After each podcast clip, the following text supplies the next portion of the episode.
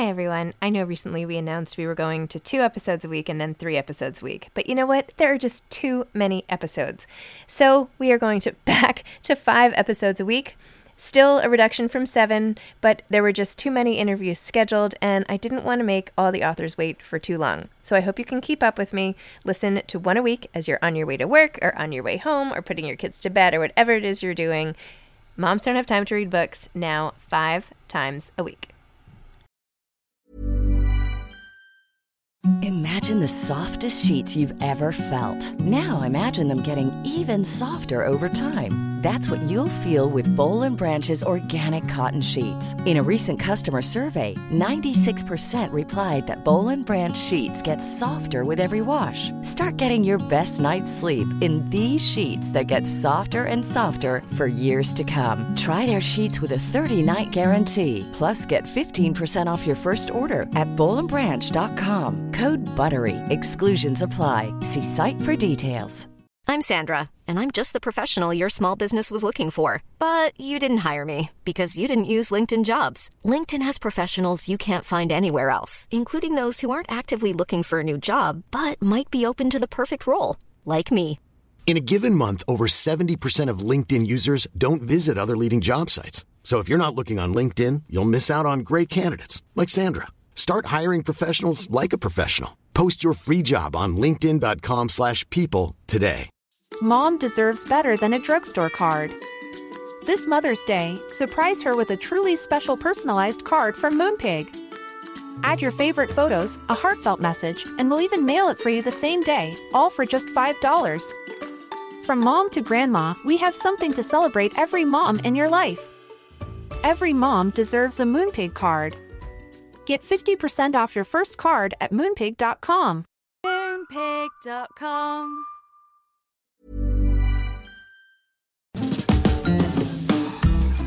Hi, I'm Zibby Owens, the creator and host of the award winning podcast that you're listening to right now. Thank you so much, called Moms Don't Have Time to Read Books.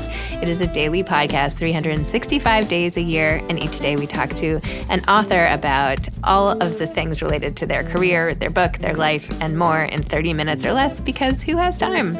I am now an author myself, although I wasn't when I started this podcast. And you can get my new memoir, Bookends, a memoir of love, loss, and literature, wherever books are sold starting July 1st. And my children's book, Princess Charming. You can learn more about me at zibbyowens.com. But really, you're here to learn more about the authors, and that is what we're going to do. Also, be sure to check out all the other podcasts in the Zcast Podcast Network. You can learn more at zcastnetwork.com and definitely check out those shows as well. Today is a special week for Zibby Books because we have announced our spring season of books launching in 2023 and are releasing one cover each day for this week of September 19th on at Zibby Books on Instagram. So check it out and follow along and see what our first books coming out starting in February 2023 are all about on Zibby Books. And while you're at it, check out the new Zibby Mag, zibbymag.com, which we launched last week and is the new literary lifestyle destination. Check it out. Nabil Ayers is the author of My Life in the Sunshine Searching for My Father and Discovering My Family. He has written about race and music for the New York Times, NPR, Pitchfork, Rolling Stone, and GQ. His memoir was published on June 7, 2022. He is the president of Beggars Group US, where he has run campaigns for the National, Big Thief, Grimes, Future Islands, and St. Vincent, as well as reissue campaigns including Pixies' album Doolittle, which was certified platinum in 2019. At the age of 25, Ayers and his business partner opened Seattle's Sonic Boom record store, which they sold to a longtime customer in 2016. As a drummer, Ayers has performed in several bands, including The Long Winters and Tommy Stinson. On his own record label, the Control Group slash Valley of Search, Ayers has released music by Kate LeBon, Lykke Li, The Killers, PJ Harvey, Patricia Brennan, and his uncle, the jazz musician Alan Braufman. He lives in Brooklyn with his wife. Welcome, Nabil. Thank you so much for coming on Moms Don't Have Time to Read Books to discuss Thank you. my life in the sunshine, searching for my father and discovering my family. Thanks for having me. It's nice to be here. Oh, it's nice to have you here. You wrote this beautiful memoir, musical in its lyricism and in the way you wrote it, but also all the music influences in it.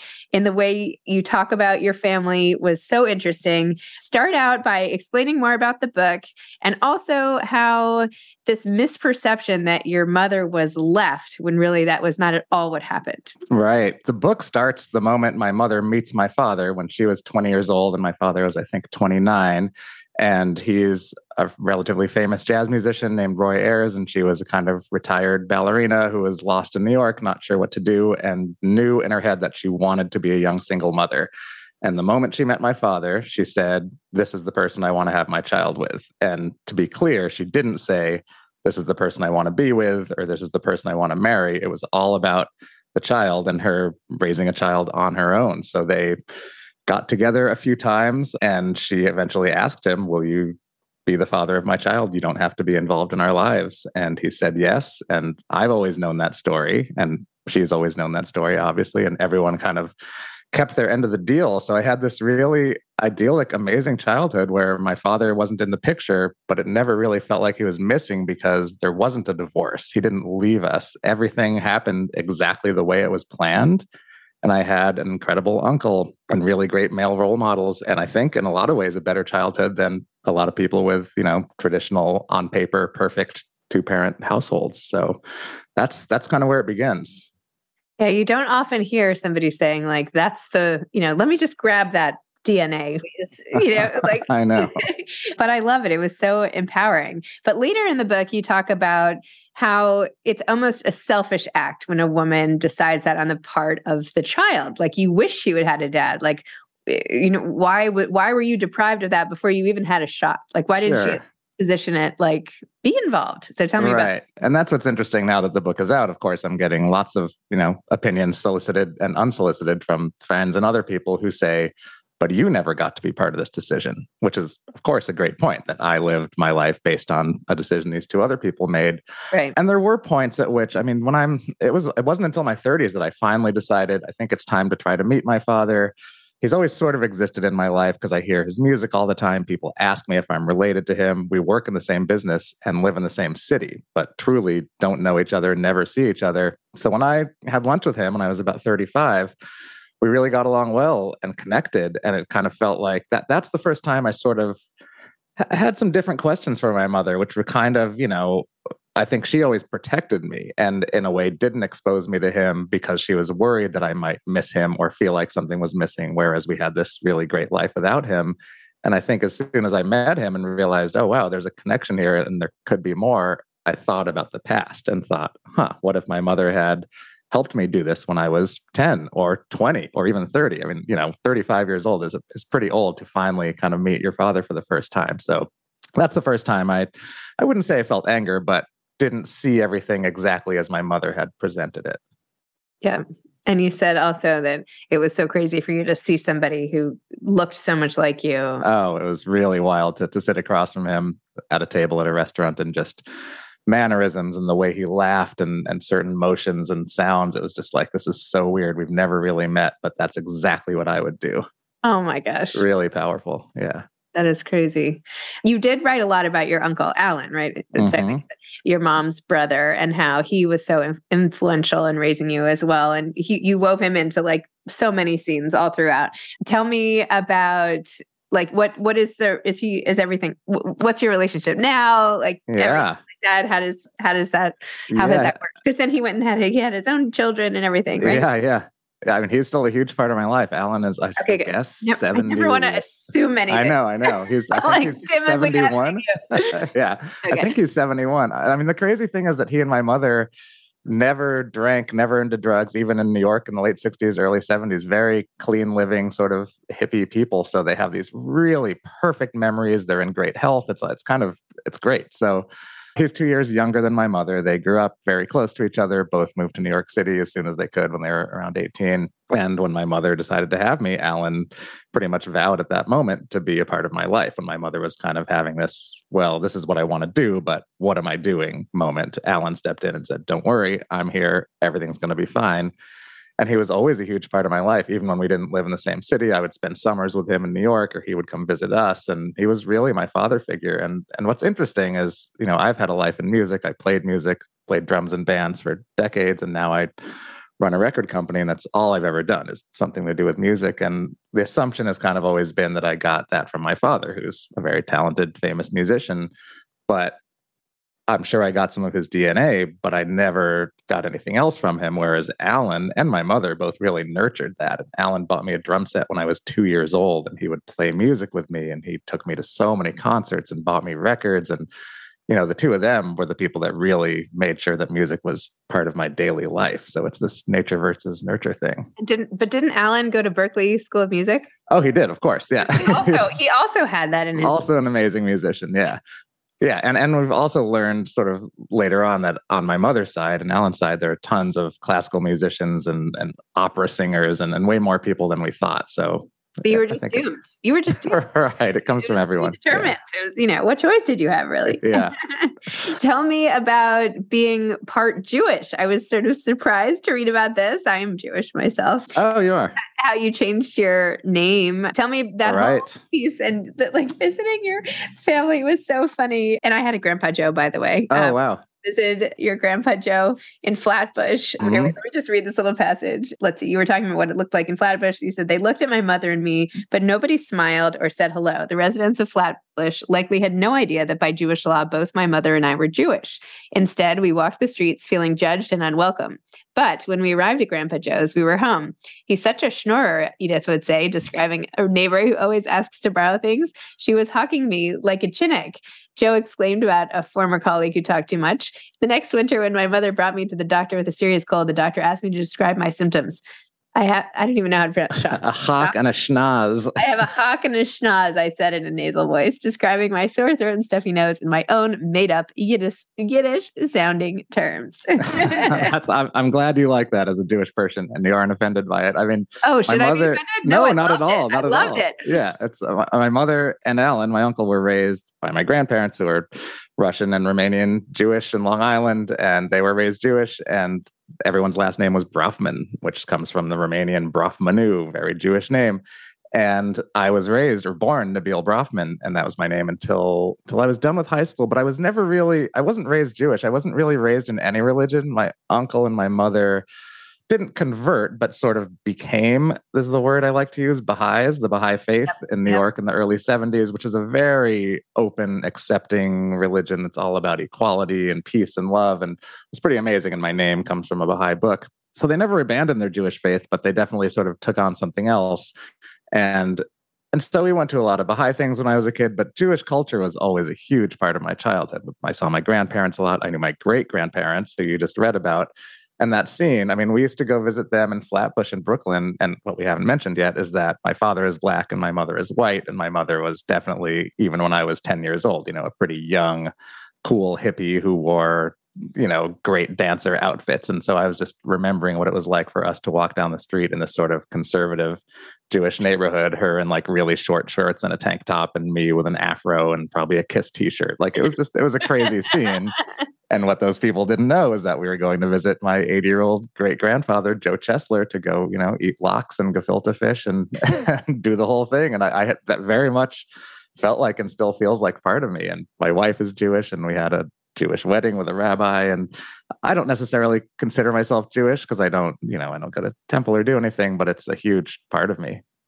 I would say a lot of people who are Jewish don't right, right. temple, and you know, I mean, it's all about a lot of it is about the sort of the identity and culture behind it, as you well know. But and uh, my mother, the funny thing is, my mother is now back to being Jewish, eh, culturally Jewish, but her husband is a non-Jewish person from North Dakota who converted, which, as you know, is much more difficult to become a Jew that way than to be raised Jewish and simply fall into it. And I went to his bar mitzvah when he was Aww. 60 and watched him chant the Torah, and he's, he does all the work. He's super devout. It's amazing. Oh my gosh, my husband, yeah. my husband converted when we got married. My second husband. Anyway, it was very sweet. Yeah. yeah. I'm like, oh yeah, I didn't really know that, but yeah, it's a, it's a good, it's a good crash course. Yeah. Tell me about the process of writing this book, or when did you even decide to write a book, and then what was it like doing it? Yeah, it's funny. I mean, I have never been a writer. I loved writing in college. I was a terrible student because all I was doing was playing in bands and putting on parties and DJing at the college radio station and doing all the things that apply directly to my life in the music business now. And it all makes sense when I look back. But the only A I got in college was in a writing class. And it wasn't because I really buckled down or worked hard. It was simply because I loved it and it felt natural and it was really fun and easy for me. So I kind of I thought about that, but then I you know started working in the music business and playing in bands, and it just never was never part of my life. And about six years ago, I just started writing. I think I was old enough in my 40s and i had so many stories in my head about touring in bands and the record store i used to own and just lots of things that for some reason it felt like i feel like i should start writing these down not necessarily to publish them not even for anyone to see them. And this if i think about it this my mother does this i get emails every day that are kind of short stories. Her observations from riding the subway and the people that she saw. And my grandmother wrote a ton of short stories and i found them a few years ago and they're really incredible about you know brooklyn in the 40s and 50s so i think maybe it's just kind of in my blood this sort of storytelling or documenting of my life. So i started writing these fun stories and published a couple of them which was really fun and exciting and felt good and my wife finally said look this is really fun it's great that you're writing about your record stores and your band. What you should really do is write about your father and your race because that's what you're interested in and that's what people will be interested in. And I thought about it and it scared me a bit, but in a good way because those are much more personal topics. Those are things I don't talk about very much.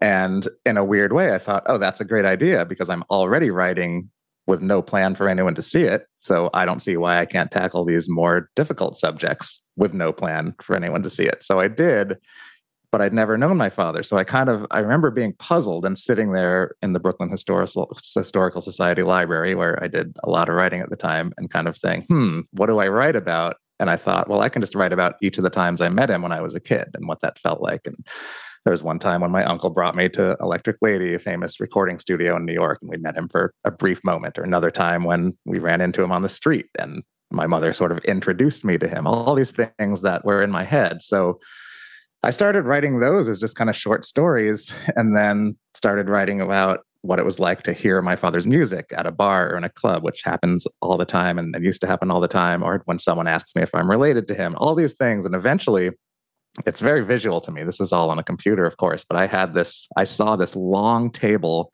and these little stacks of paper that started at age zero and went till, you know, very recently. So decades of stories. And I realized, huh, that's interesting. If I just could figure out a way to connect these and kind of figure out a theme and a sort of binding element, which of course is music, I might be able to turn this into a book. And that's the first time that it occurred to me. I was never trying to write a book. And I think it would have been much harder to say, I'm going to write a book, mm-hmm. chapter one, and do there's there's no part of me that was ready to do that. But I'd done so much of the hard work. Not, I mean, there's still a lot to do, but emotionally sort of getting into the father stuff, which was the hardest part. I'd already sort of taken my brain and my heart there. So it felt like, well, now I'm in it. So I should just really try to do this. Wow. Interesting. Hiring for your small business? If you're not looking for professionals on LinkedIn, you're looking in the wrong place. That's like looking for your car keys in a fish tank. LinkedIn helps you hire professionals you can't find anywhere else, even those who aren't actively searching for a new job but might be open to the perfect role. In a given month, over 70% of LinkedIn users don't even visit other leading job sites. So start looking in the right place. With LinkedIn, you can hire professionals like a professional. Post your free job on linkedin.com slash people today. Burrow is a furniture company known for timeless design and thoughtful construction and free shipping. And that extends to their outdoor collection. Their outdoor furniture is built to withstand the elements, featuring rust-proof stainless steel hardware, weather-ready teak, and quick-dry foam cushions. For Memorial Day, get 15% off your Burrow purchase at burrow.com slash ACAST and up to 25% off outdoor. That's up to 25% off outdoor furniture at burrow.com slash ACAST. Mom deserves better than a drugstore card. This Mother's Day, surprise her with a truly special personalized card from Moonpig. Add your favorite photos, a heartfelt message, and we'll even mail it for you the same day, all for just $5. From mom to grandma, we have something to celebrate every mom in your life. Every mom deserves a Moonpig card. Get 50% off your first card at moonpig.com. Moonpig.com. And then when did you sell it and all that? Like what happened then? I spent about a year, year and a half, probably closer to two years on my own getting it together and got it pretty far. Pretty, I mean, there's a version of it that was done. Mm-hmm. And then uh, it's funny because I don't know anyone in the publishing world, no agents, no authors. Um, I'm just in a totally different business, but in such a similar, you know, in New York, where I know lots of people who know lots of people. So so I looked online and it said you have to have a book proposal. And so I said, okay, I'll write a book proposal. and I wrote one. And uh, and I had a lot of fun doing it. And it actually helped me figure out the end of the book, which which was great. And I just started emailing some friends and saying, hey, who knows a literary agent? Apparently that's what I need to get this to the next step. And a bunch of friends got back in touch, and some people put me in touch with people. And this, you know, took a few months, but I met with I think seven agents and had offers from most of them, which was shocking and amazing. And chose my favorite one who I love and still work with. And it was a crazy thing because I work in the music business again, where, you know, I used to play in bands and you want to get signed. And there's always some some confident manager who would be like, I'm going to get you a record deal in two months. I'm just going to send this out and you're going to get signed. And so I've, I've been there a million times. And so my agent said, Look, we're in a great place. This proposal's great. Let me tweak it. I'm going to get it out to a really small group of people who I think will like it. And I think we'll do a deal by Thanksgiving. And this was in September of 2019. And so I thought, well, that's crazy, but sure, do your thing. And to make a long story short, uh, sign the deal with Viking before Thanksgiving. Wow. and Wait, was, who, which agent did you pick? Who was your agent? Uh, oh, it's Meg Thompson. Oh, great. Okay. Yeah. Oh my gosh, I hear more great things about her. Oh, she's amazing. Yeah. Uh, yeah. Amazing. That's awesome. And then it was another, what, about a year and a half of working with my editor, Meg Leder, who I loved, and which was such a better process than I could have even imagined. Where, you know, of course, there were times when I got frustrated because she was, I'm sure, working on other books or taking a long time to work on my book. But then when she would bring a draft back to me, just the notes and the edits and the thoughts were so incredibly helpful and spot on. And there was never a moment that I feared, which was always going to be like, oh, she doesn't know what she's talking about. What is this? You know, you hear about things like that. It never even came close to happening. It was really just a great match, and she totally understood it and helped make it so much better. Oh my gosh. Would you ever do it again now that you know what it's like? Yeah. Are you doing it again?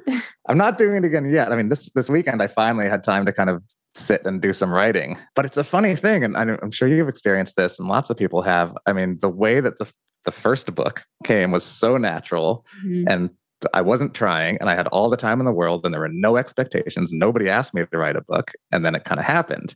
And now I definitely have this like, well, what's next? What are you doing? People are asking me, and and so it's it is a different kind of pressure. But I'm just trying to do the same thing I did before, which is just think about what's interesting to me and write about it and see where it goes. Well, you know, you know your process. So they that's there's no straight line to right. getting this output, you know. Yeah, yeah. World land, you know. For people who aren't as familiar with your dad or you, and maybe music is not the center of their world or whatever, can you give yeah. more like insight so that maybe when they hear a song or you know what you're working on now in the music world and just give a little more background there yeah, and my dad is named Roy Ayers. He is 81 right now, which is crazy, but he's been playing music for a long time. He's known as a jazz musician, but also sort of seminal in the kind of jazz funk scene where it kind of merged in the 70s. He is super heavily sampled, I think perhaps the most sampled artist of all time. And so really had this big resurgence in the 90s and 2000s when hip hop started doing that. And his most famous song is called Everybody Loves the Sunshine, which, even if you don't know it by name, you've probably heard. I mean, I think it was in five different commercials last year alone. It was an Apple commercial and a Coors commercial. It's really crazy how much this song wow. from 1976 just lives on. So, and he has tons of albums and he's touring Europe right now as we speak. Very active, you know, can't do anything but play music. And we still don't know each other, but I like him and I love his music. and uh, and as far as me, I mean, I've played music all my life. My uncle started, you know, playing music with me. He's a saxophone player. I would play drums. He would play saxophone. We have amazing audio recordings of that when I was three or four, and when he would have been like in his early twenties. And it's me being really bossy you can hear my mother in the background introducing us. And then, and I was exposed to a lot of jazz and kind of funk and as a I kid. I love how and- you were carrying around your sticks. Oh yeah, I, I I was yeah. I really wanted people to know I was a drummer. That was important. It was like carrying around like a sign, walking around drumsticks. Yeah, there's lots of pictures. And uh, and then I saw Kiss when I was well. I, I discovered Kiss when I was five, and my mother took me to see them at Madison Square Garden when I was seven, which was truly a life changing Wow. moment. And from then on, it was just like I just want to be a rock drummer, and that's it. And we moved a lot, lived in New York and Amherst, Massachusetts, and Salt Lake City. But all I was trying to do was play in bands and moved to Seattle to go to college in 1989, which was just an incredible time. That's right when Nirvana and Soundgarden and grunge and all that stuff started to happen. And it was coincidence that I was there, but was really there at the right time. So was around for a lot of that, got to see some incredible shows and started playing in bands and toured through the 90s and 2000s and also opened a record store with my friend and always kind of had my feet in both sides. I was always interested in the business. Even as a kid, I was, you know, we would my band would record a demo tape and then I would try to sell it at school the next day. Like there's always a part of it that I understood and appreciated. So it wasn't weird for me to eventually stop touring in a band and start working for a record company. So now I'm the president of Beggars Group, which is, I think, the biggest independent label group. We work with Radiohead and The National and Grimes and Adele and tons of great artists. And it's a wonderful job. Wow. What a great story. I mean, which is why it's a great book. Thank you. really amazing. And we had joked at the beginning before we started recording. I, but now I will admit to everyone listening that I accidentally revealed the cover of this book and feel terrible about it in a in a post after I'd gotten the galley and didn't realize it hadn't been publicly revealed. So I've been feeling contrite about that. I loved it. As I was saying, it was so funny because I, I had I turned 50 on January 23rd, and my plan was I'm going to announce my book on my birthday. And then I thought, oh, actually, that's a Sunday. I should do it on a weekday so we can get some press pickup. Of course, the business mind kicked in. So I think whatever it was, I planned for a certain day. And I think the day before, Sorry. your story popped up, and I was like, oh my God.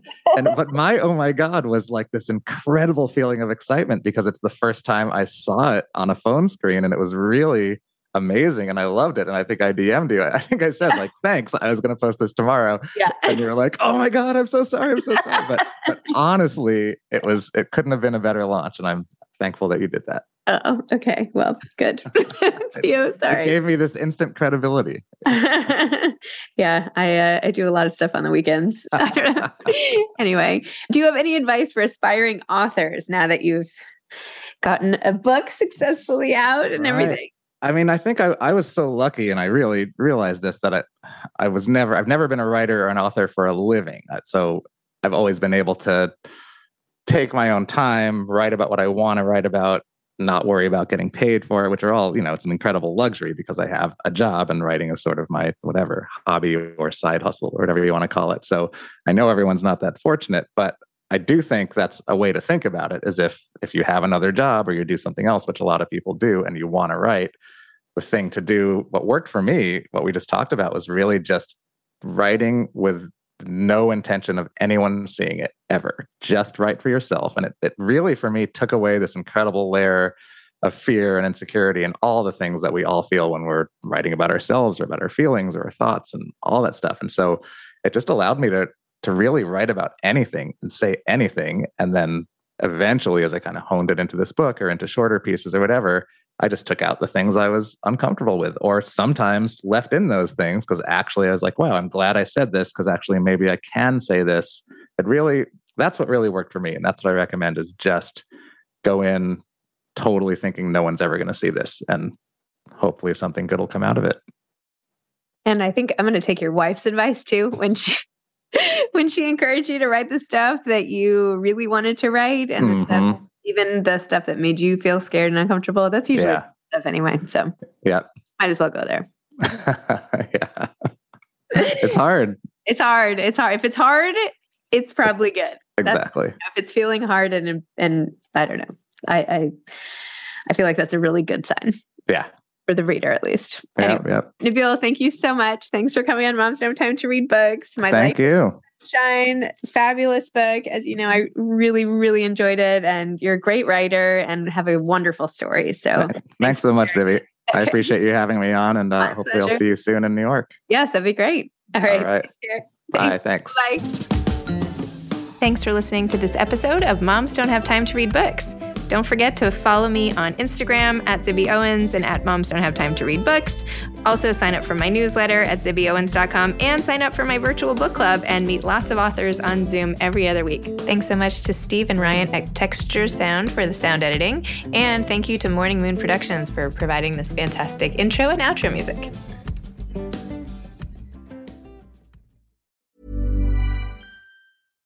Mom deserves better than a drugstore card. This Mother's Day, surprise her with a truly special personalized card from Moonpig. Add your favorite photos, a heartfelt message, and we'll even mail it for you the same day, all for just $5. From mom to grandma, we have something to celebrate every mom in your life. Every mom deserves a Moonpig card. Get 50% off your first card at moonpig.com. Moonpig.com. Imagine the softest sheets you've ever felt. Now imagine them getting even softer over time. That's what you'll feel with Boll and Branch's organic cotton sheets. In a recent customer survey, 96% replied that Boll and Branch sheets get softer with every wash. Start getting your best night's sleep in these sheets that get softer and softer for years to come. Try their sheets with a 30-night guarantee. Plus, get 15% off your first order at bollandbranch.com. Code BUTTERY. Exclusions apply. See site for details. Hi, I'm Daniel, founder of Pretty Litter. Did you know cats tend to hide symptoms of sickness and pain? I learned this the hard way after losing my cat, Gingy. So I created Pretty Litter, a health monitoring litter that helps detect early signs of illness by changing colors, saving you money and potentially your cat's life. Pretty Litter is veterinarian developed, and it's the easiest way to keep tabs on your fur baby's health right at home. Go to prettylitter.com and use code ACAST for 20% off your first order and a free cat toy. Terms and conditions apply. See site for details.